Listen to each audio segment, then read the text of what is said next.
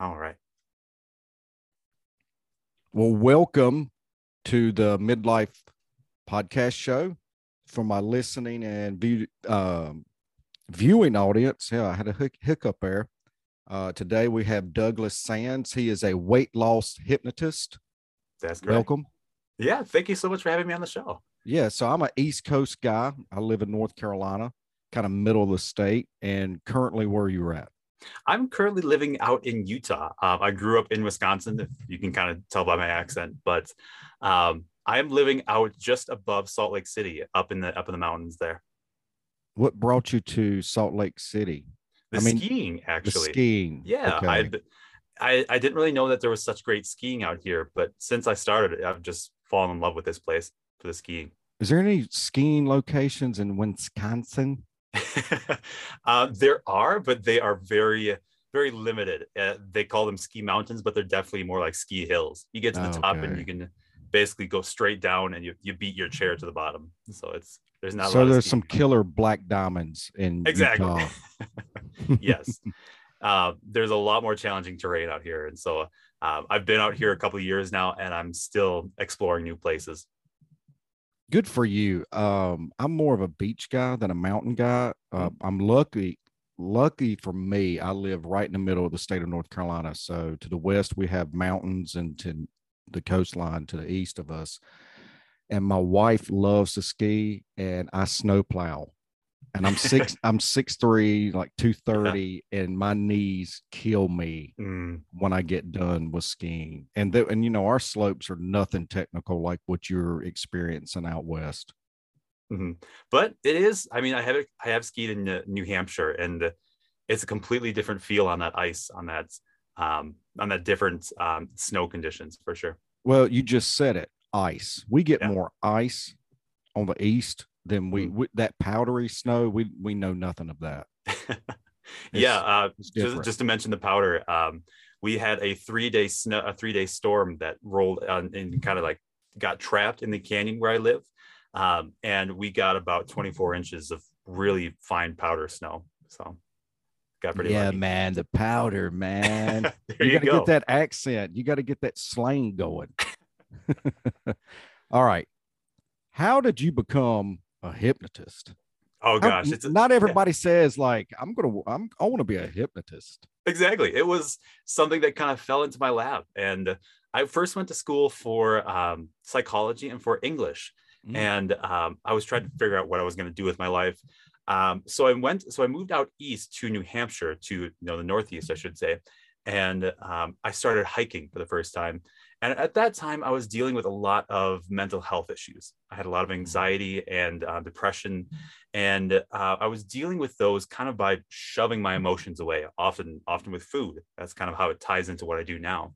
But i had a pretty watershed moment on a hike when i got lost in a blizzard. Uh, and i realized you know that i couldn't keep just pushing my emotions away that i had to actually face them and deal with them.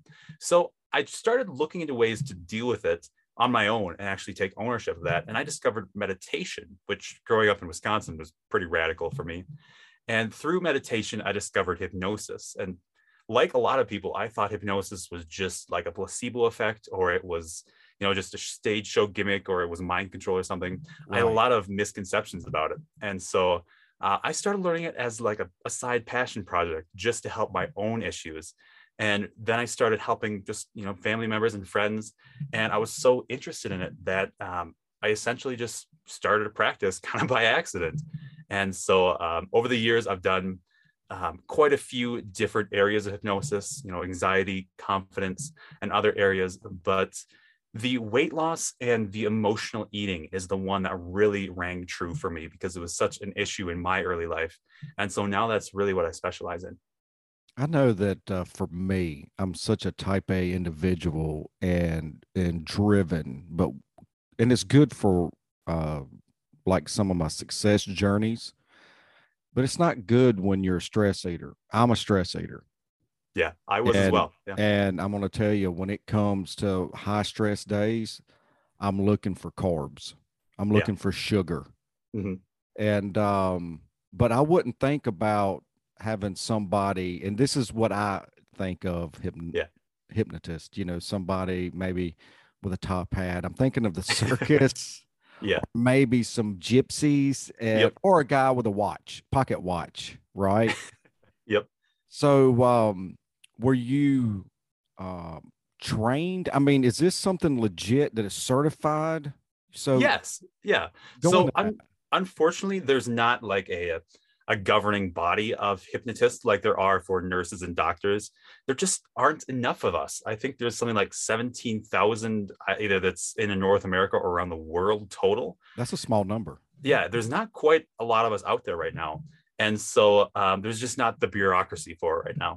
Um, there are some hypnosis schools and trainings that are much more reputable than others. And the cool thing about many hypnotists, myself included, is that we are constantly learning from each other. So I got my initial training from a guy out of Toronto.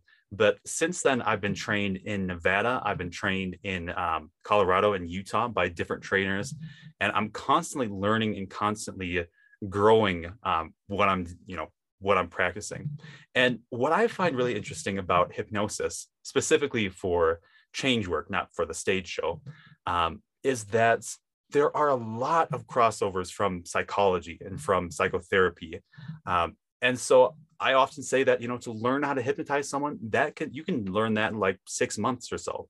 But to actually learn the techniques and the the bedside manner and the strategies to help someone change once they get to that hypnotic state um, that takes you know two years three years and then the uh, the experience to really make it flow that takes quite a long time Yeah. So, um, what is hypnosis? I mean, where did it derive from?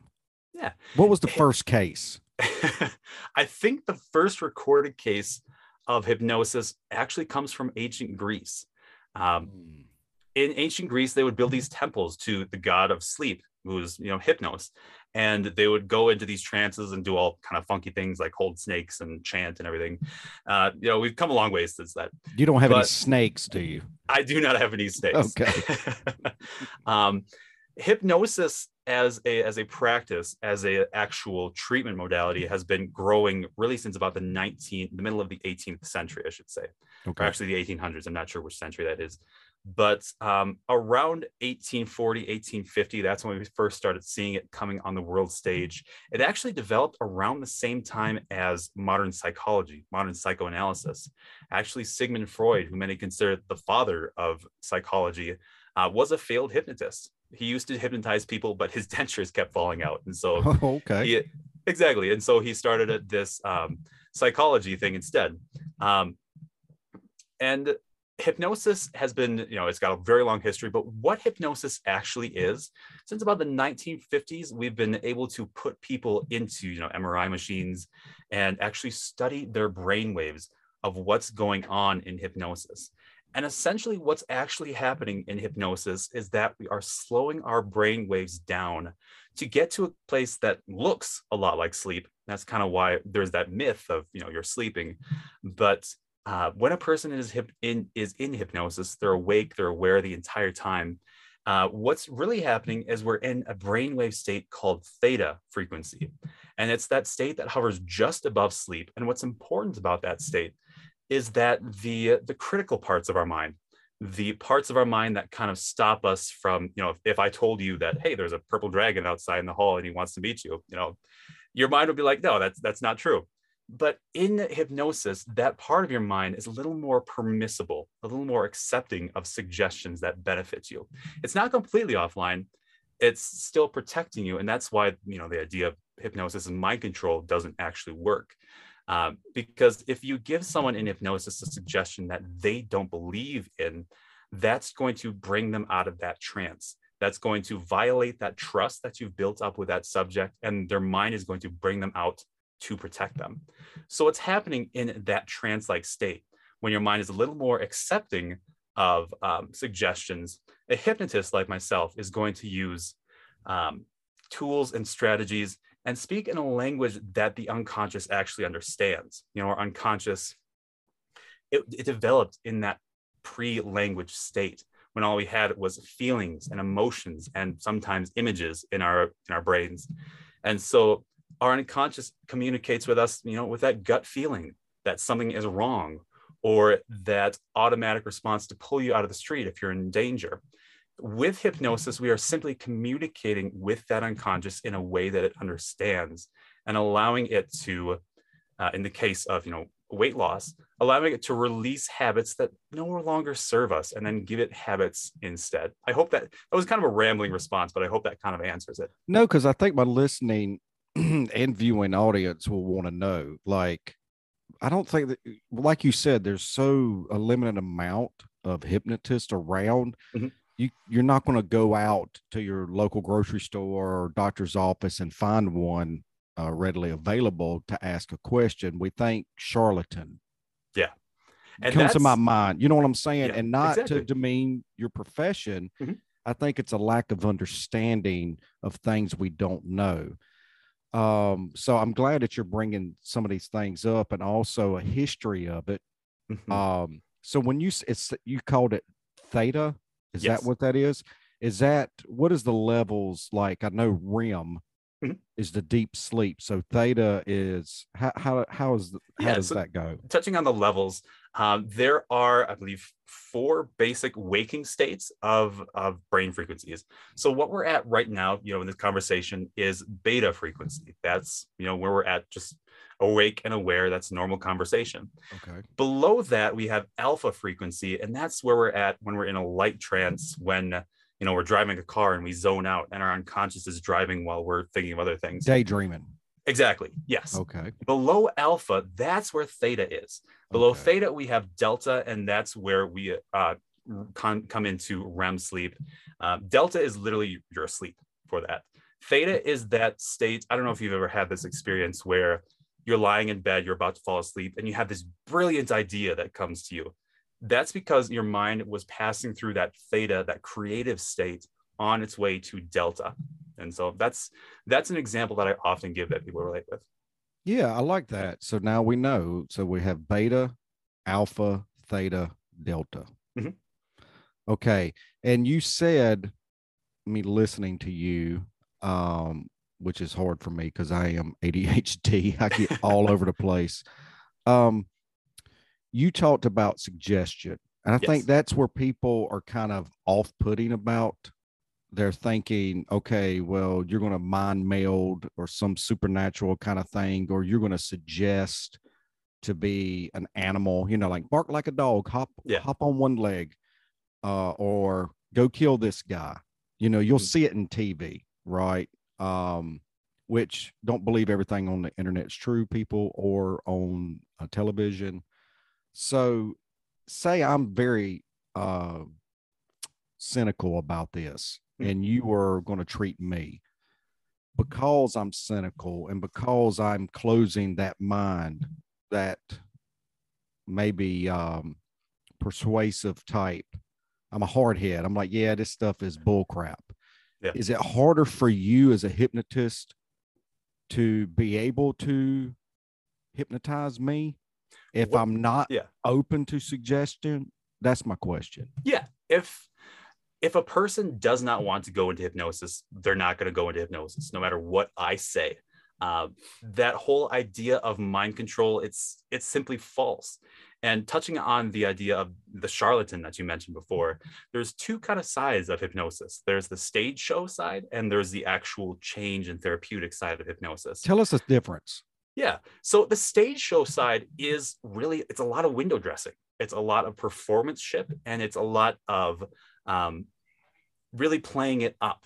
Now, the actual act of hypnotizing someone, it's the same for both sides, but it's the it's what people are using it for. So in the stage show performance area, it the hypnotist has a, a vested interest in making the audience believe that this is mind control that it is them, you know, controlling whoever this is on stage because it makes them look cool and it sells more shows. But in reality, what a hypnosis show is doing is simply making it a little more, perhaps, perhaps the better word is um, lowering inhibitions. It's lowering that inhibition to do ridiculous things. People know before they even go on that stage, hey, I'm probably going to do some silly things on the stage.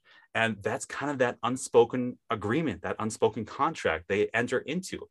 And so you notice in a stage show, they're often giving suggestions that someone might do at a party or something. If they're, you know, they've been having a few drinks or something, they're never giving suggestions to like, hey, go rob this bank or give me your life savings or something. Um, I often tell people, you know, if hypnosis actually worked for mind control, why are hypnotists still doing stage shows? Why aren't they, you know, billionaires at this point? Right.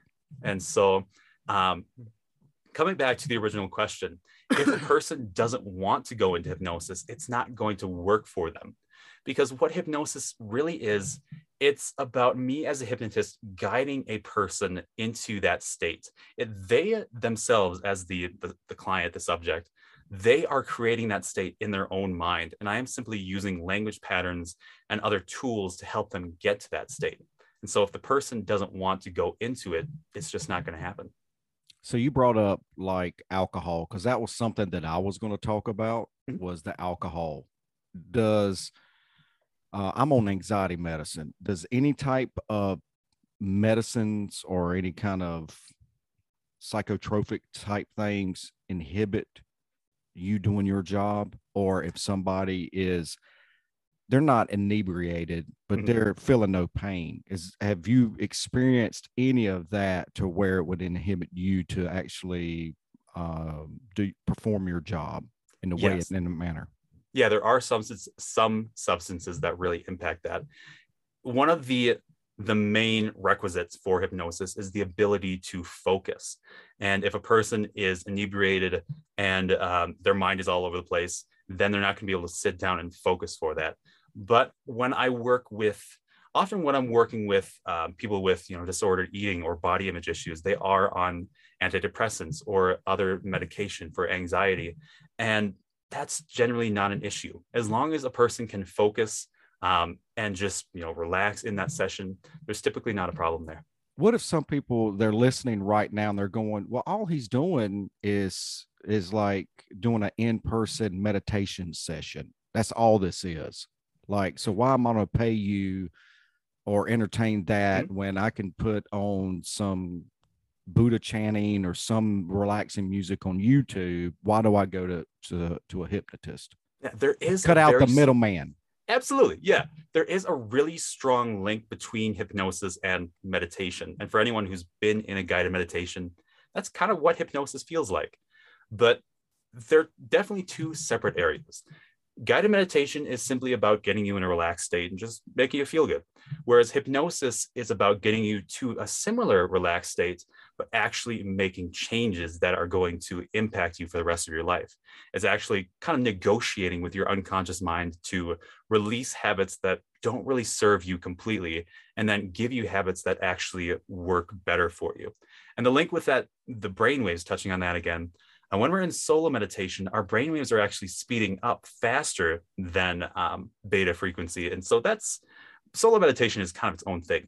But guided meditation is actually quite similar in that it's going to bring people down to that alpha state, down to that theta state at times. And really, the difference between those two is what happens when you get to that state. With hypnosis, we are using tools from psychology and from NLP and other um, types of language patterns to actually help a person release whatever they're dealing with and to make that change. Are you familiar with Nacho Libre? I, I actually am not. No. What? How old are you? I am 24, but yeah, Oh my not familiar gosh, man, you're young, but God, you don't know Nacho Libre? Do you know the premise of it? I know the premise of it. Yes. Okay. Well, then you have uh, you know, Nacho is the is one of the wrestlers and the big time uh Mexican wrestler, they're oiling him up before the fight. Mm. And they've got a guy in front of him and they're going, Your your muscles are number one. Your you know, your wrestling is number one. And when you were talking, I was thinking of that in my mind. Uh, Ramses is his name, and it's like Ramsey is number one. And, you know, so you're talking about when you said guided, right? Yes. So is just tell, can you tell us what you're telling your clients through Yeah. some of that? there are there are a couple different um, categories of things that I'd actually say in when they're in that hypnotic session. One is just kind of that beneficial suggestion category, like you were saying, like your muscles are number one, or in the case of um, weight loss or emotional eating, whatever it may be, you know, you have an abundance, or you have enough to eat, or you don't have to finish your plate if you don't actually feel hungry. That's really the the original style of hypnosis. That's kind of what people expect out of hypnot- hypnotist. And it's still powerful and it's still effective. And so I throw some of that in.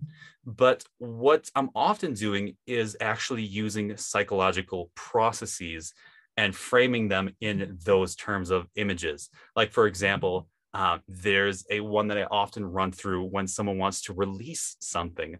Maybe it's some past trauma or some traumatic response or coping mechanism. Um, if I just tell them to release it, you know, the mind doesn't really know how to do that. And so what we're doing, what I often lead people through is a guided um, experience, essentially, where they, you know, maybe it's they toss toss stones out of their pockets or they release balloons. And so with those images, we're communicating with that unconscious in that language that it understands and the the imagery and the symbolism that our unconscious does not come out and say you know you have this traumatic experience or you have this um, habit that's hurting you even though that might be the most effective way to do it.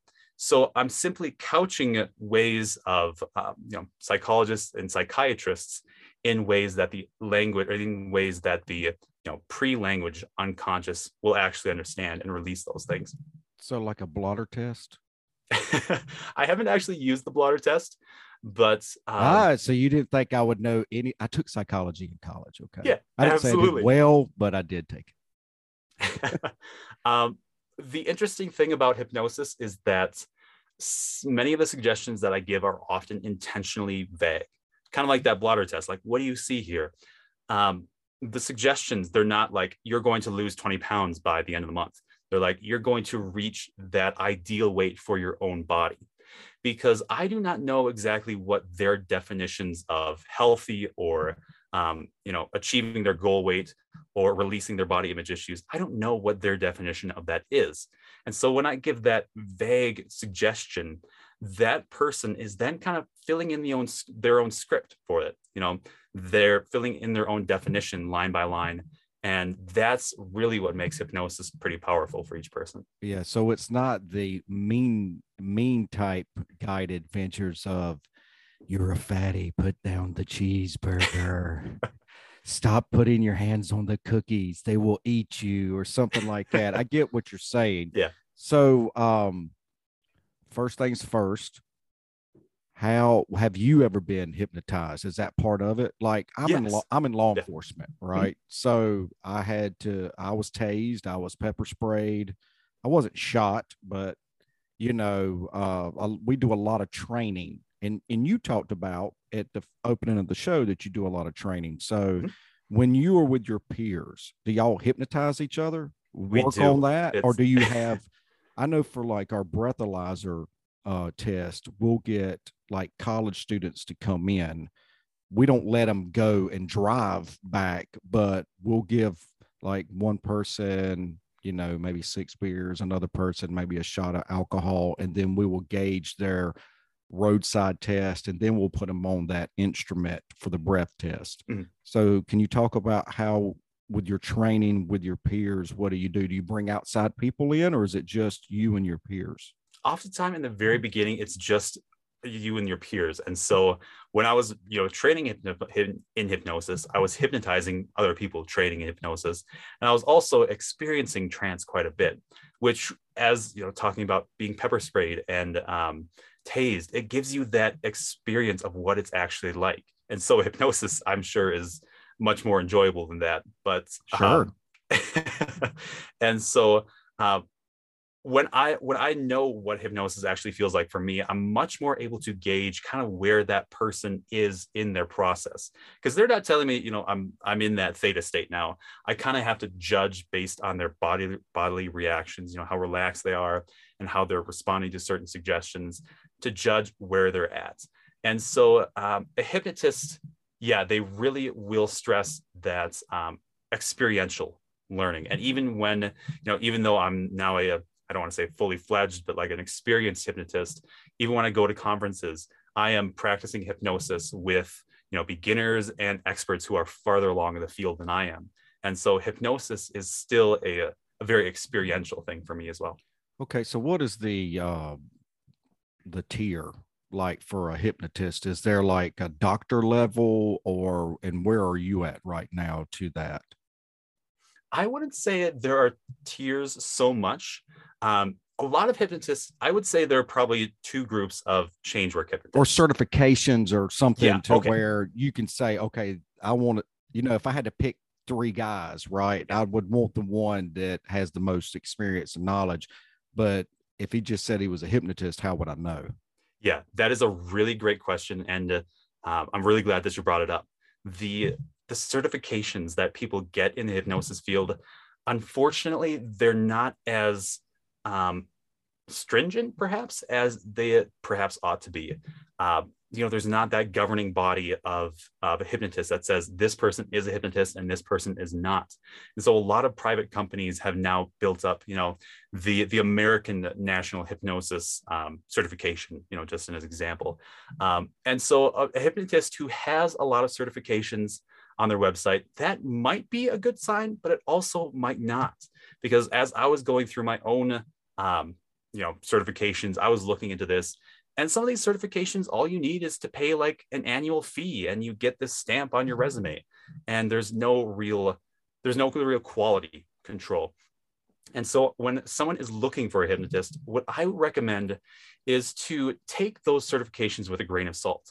I know hypnotists who are extremely skilled who have only gone through like a single training course and they are making fan, fantastic changes. I know one who specializes, you know, he only does smoking and that's all he does and he does fantastic work.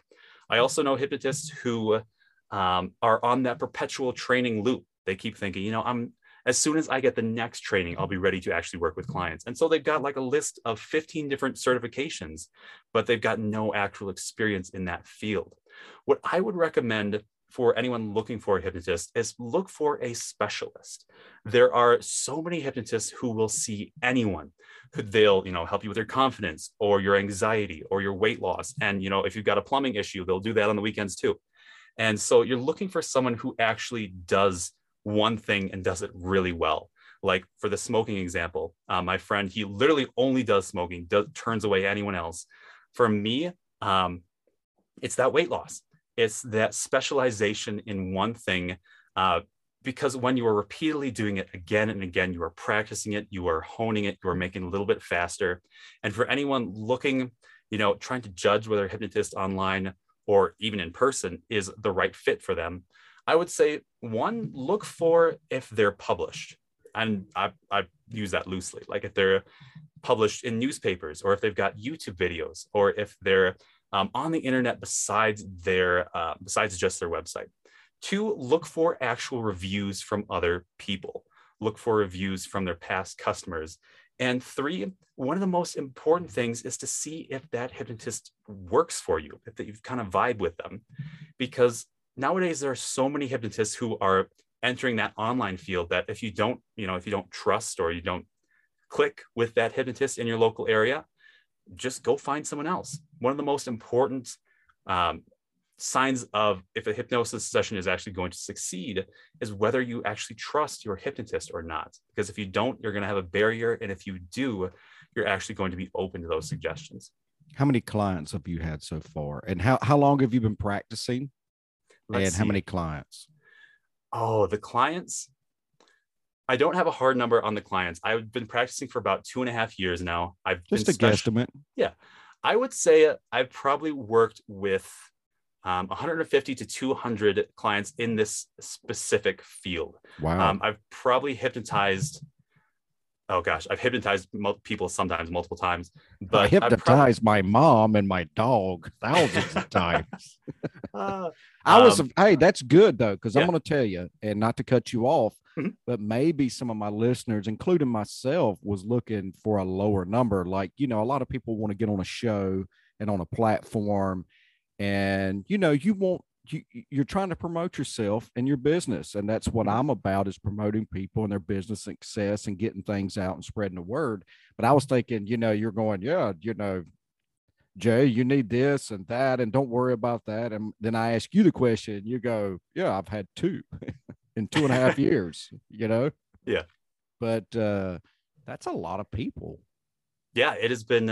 Um, I mean, it's my full time career, and so I've been really. It's it's also my passion. Like I've really been, um, even though compared to some hypnotists who have been at it for you know 25 years or something, I've I've only got that brief amount of experience. But in those few years, I've had quite a bit of actual work in hypnosis. And the it's cool about thing about quality it's Yes. about quality it's not about how many but it's about quality if you can save somebody or change somebody in a positive way if you could just do one and change the course it's way better than hundreds or thousands and you really didn't make a difference because all you're wanting to do is to pay out Yeah, absolutely. And I couldn't agree more on that. Early on in my career, I felt very, um, I, I had this limiting block on myself because compared to other hypnotists, you know, I'm, I'm like 20 or 30 years younger than almost every other hypnotist out there. And so I, I thought, why are people going to trust me? And this older hypnotist sat me down and said, you know, if you can actually get them results, that's what's most important. And so that was, that's really Right. helped me grow as well. Good that he did- he's like you're very good looking and you have a nice voice you'll be fine There you go. you know take it from me. No um okay so um uh, it just left me. Maybe i'm in uh theta right i just left me. You ever get like that? You're like do you ever get like that when you're trying to uh hypnotize somebody? Or, or have you you have any they're not funny but any Mhm. kind of things anecdotal where you're doing this and then your your mind goes blank yes, I do. or, or I've got this one. Yeah. You've got where you end up hypnotizing yourself while you're trying to hit, hypnotize somebody, and then they're going, they're going, "Hey, Doug, hey, snap out of it, man. Uh, you're supposed to do a me," and you're like catatonic, and you got like slobber all over you, and you're like, you're, and they're going. Man, this guy's legit. He's like so damn good. He's got himself in a trance.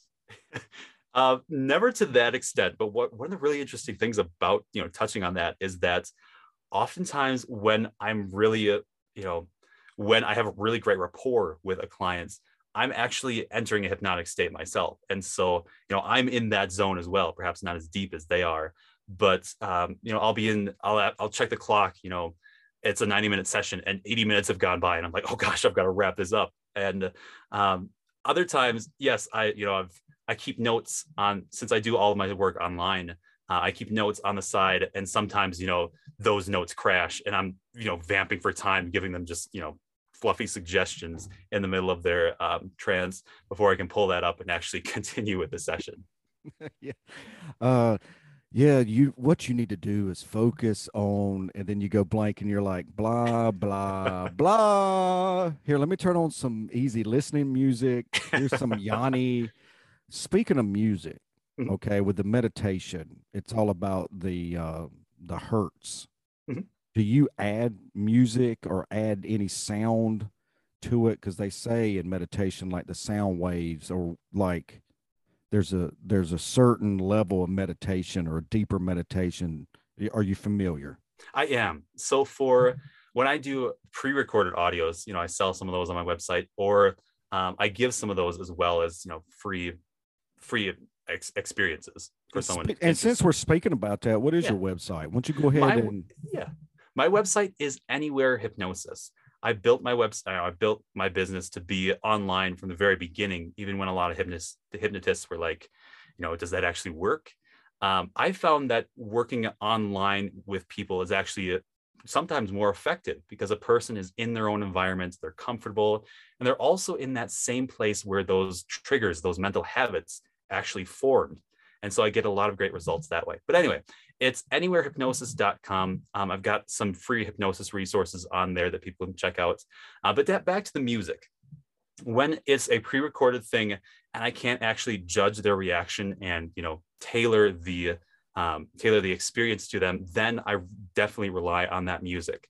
But when I'm with a person in a uh, in a session, you know, face face to face or on Zoom, um, I generally don't use music. I find that it's kind of distracting. And if a person is in that rapport and the the trance is going great, they don't need it because they're just so relaxed that they would just be essentially background noise. What's the percentage of people that you have seen so far achieve success in their weight loss? I would say, you know, hypnosis is not for everyone. Let's preframe that. Um, I would say between 70 and 90% have lost at least some weight. Um, I have had people come back, you know, they lost a, a, little bit of weight and they say, can we, can we tone some things up and really um, make this very successful?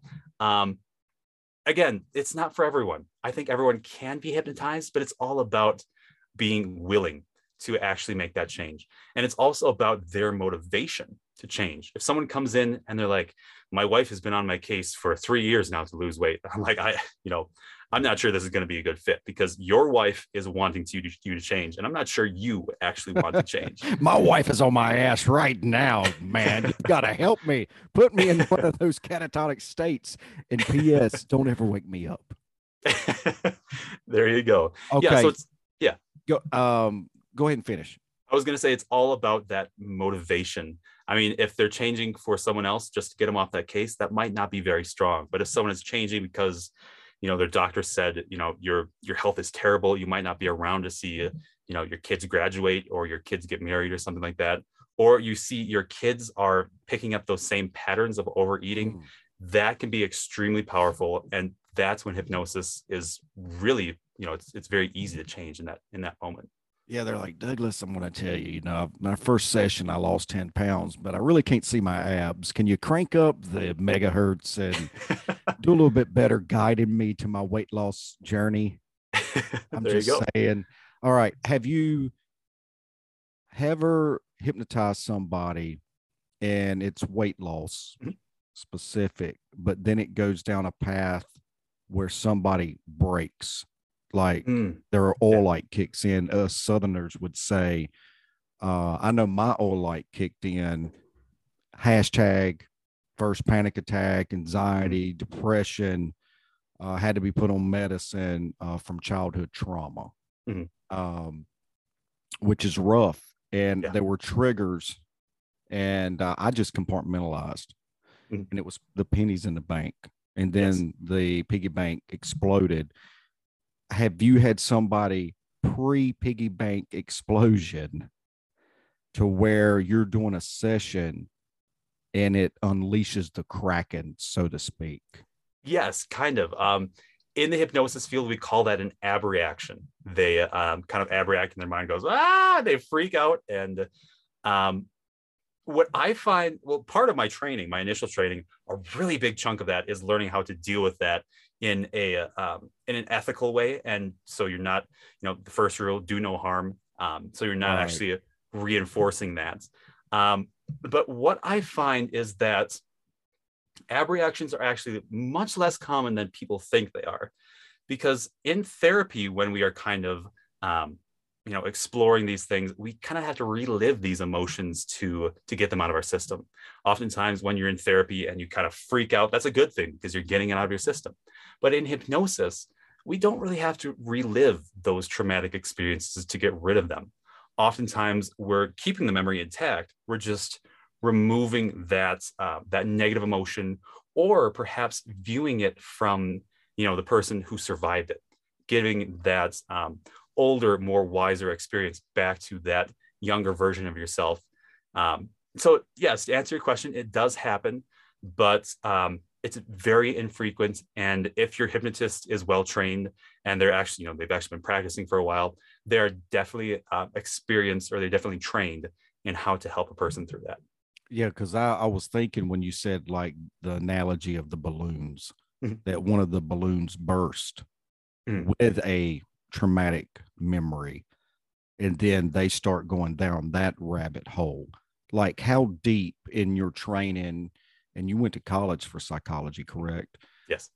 How deep in your psyche it, where it fractures? Can you talk about where that is? Are are you able to? Are you Yeah, willing absolutely. to talk about like I had compartmentalized so much that everything around me, you know, I was numb to it. Yeah. Right. It was very, very helpful as a 24 year law enforcement professional going to homicide scenes and things, which those were the Monday, day in, day out things of trauma that I saw that I didn't even account for as my trauma, but it Yeah. kept compiling onto my childhood trauma. And um, so how deep does one to where it's in the abyss that where what you're doing or even a psychologist or psychiatrist gets to where it will start tapping as we speak Yeah. onto that pandora's box Yeah. I think it really depends on how willing the client is to go deep into those things. Sometimes hypnosis sessions are pretty surface level. You know, they're just like, I just want to lose weight. I want to get rid of these habits. Sometimes we get into a weight loss session and it's like there's a lot of stuff to uncover here. Um, I often give the example of like a shrapnel wound.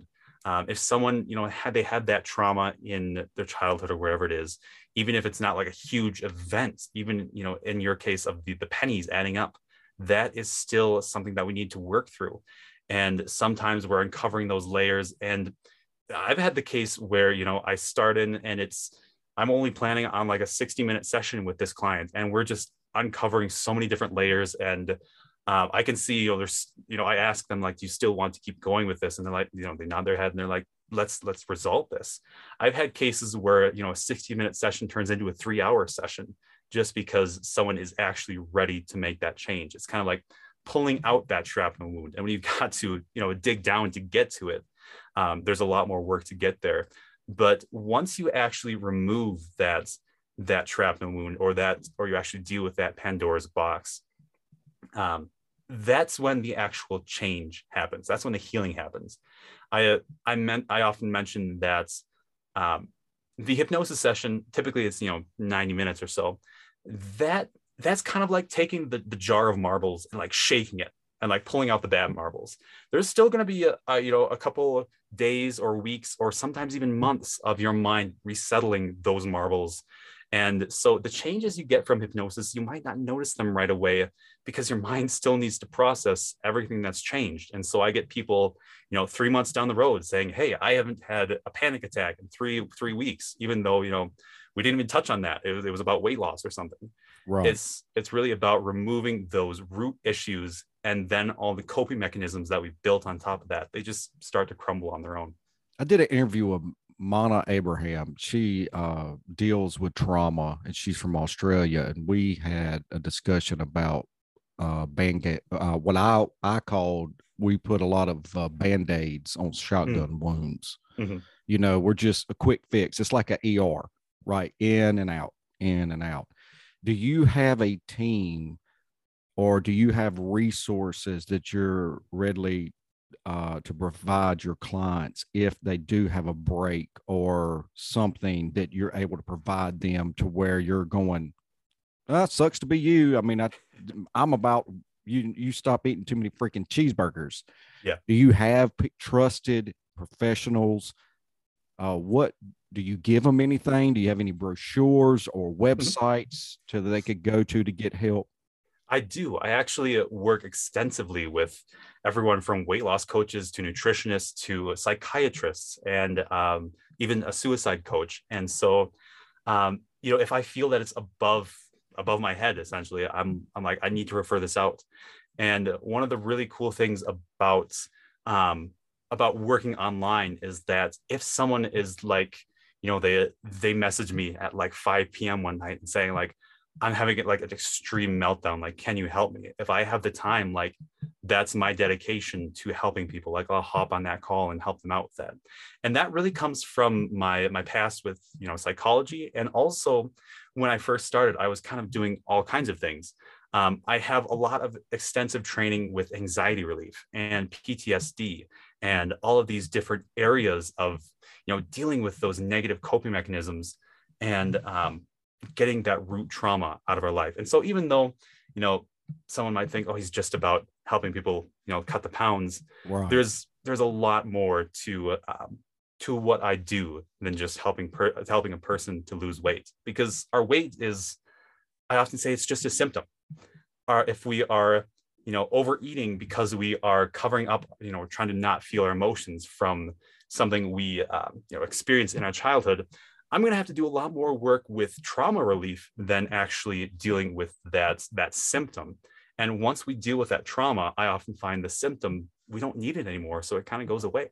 Yeah i think people don't realize that you know addictions is just not for like alcoholics or drugs uh, unfortunately for me, and this is not a show about me, but people that have been following me know that I'm pretty mm-hmm. jacked up and through my childhood trauma, you know, I was addicted to porn, I was into drugs, into drinking, a lot of wicked stuff. I was just somebody that never got caught and ended up being a career law enforcement officer. Um, and that is something that Mana and I talked about was, and you talked about it, which I that makes me feel really good, Douglas. It really does because you started talking about root problem. Mm-hmm. You can do all the trimming that you want, but if you don't get to the root of it, something's going to manifest out of that. Absolutely. Right. Absolutely. I mean, you might you might lose some weight here, but something else and I'm not trying to freak people out. I'm just mm-hmm. saying I've been there. You could lose 50 pounds and be great, but something else is going to manifest into that if you don't get to the root problem. So I'm glad that you're letting us know that you have resources and that you're not too proud to say, look, if this stuff gets starts getting out of my, you know, out of my mm-hmm. wheelhouse, then I need to call it audible, audible and get somebody to help yes get somebody Absolutely. some serious help and you didn't say yeah if that person calls me i'm going to try to call them and i'm not going to say well that's that yes i will happy to jump on there if you'll send me $50 on venmo yeah exactly right so that yeah. that's going to separate you from being uh that person that we think of as a charlatan mm-hmm. that you're a you're a real person that's why i wanted to bring you on here you're really trying to help people and uh, and you're giving us awareness to um, uh, hypnosis, right? Uh, Seventeen thousand is not a lot. No, yeah, there's, I mean, especially now that we're online, people are, you know, hypnotists are able to specialize in things. That's kind of been a boon because we can get really skilled in stuff. But that's kind of the reason why hypnotists did everything because they were kind of expected to do everything for a long time. What's in your tool bag when you do this? Yeah. What's your tool bag? Let's see. My main tool bag is, of course, hypnosis, um, but I also have tools from psychology. I have tools from NLP, which is neuro linguistic programming. I have tools from acupressure and acupuncture. A lot of these are just anxiety relief tools that I have found. They're like emergency tools that I give people if, if I think they're you know in a really bad place. Um, a lot of what I'm doing is um, around dealing with trauma. I would say that's that's the number one thing that most hypnotists are trained in, even though we specialize in different fields. We specialize in confidence or anxiety or, um, you know, speech giving or whatever it is. But oftentimes we are removing that trauma because that trauma is often the number one thing holding people back. So why didn't you go into something like a like uh, something else with a tool being hypnosis? I thought about that without being of, afraid of yes. somebody making a joke of what you're doing. I thought about when I first started learning hypnosis, I did think about going back to school to be a fully fledged, you know, psychologist. And, you know, I, for a long time I was going that route. And then I realized, you know, I'm, I'm doing this so that I have a legitimate reason, quote unquote, to do hypnosis. Whereas if I wanted to do hypnosis, there's, there's nothing stopping me from helping people and doing this change. Um, there are there are so many different hypnotists out there for so many different things that if i wanted to do hypnosis the only thing stopping me from doing it was me. And hypnosis was my passion. I still get to do a little bit of you know quote unquote therapy with people to help them through and walk them through some difficult emotions. But hypnosis i'm, I'm fascinated by it and um, it's one of the one of my favorite tools for you know changing my own habits and um, i really just wanted to be part of that growing body of people who is um, helping bring hypnosis as an actual tool to to the masses. What's your ethos? My ethos, meaning my like mission Mission statement, or whatever. Yeah. Right. I think that my Ooh, mission. I threw you a curveball. You, you did, yeah. My mission is at first it was just to help anyone with anything, and I was scattered. But since I've been specializing in weight loss, it's really to help people with the same issues that I went through. I went through a lot of struggles with my weight, a lot of struggles with my body image, and that was that was rooted in that initial shrapnel wound. Um, and I had to deal with that initial thing to get it out of my life. And so when a person comes in to, to see me and they've got body image issues or they've got disordered eating or they're simply just looking to lose weight, I can relate to that. And so it's not about earning money for me, it's helping people to get those negative things out of their life because I know just how hampering they are for them. Well, you're a good looking guy. You seem like you're in shape. Uh, I tell people round is a shape.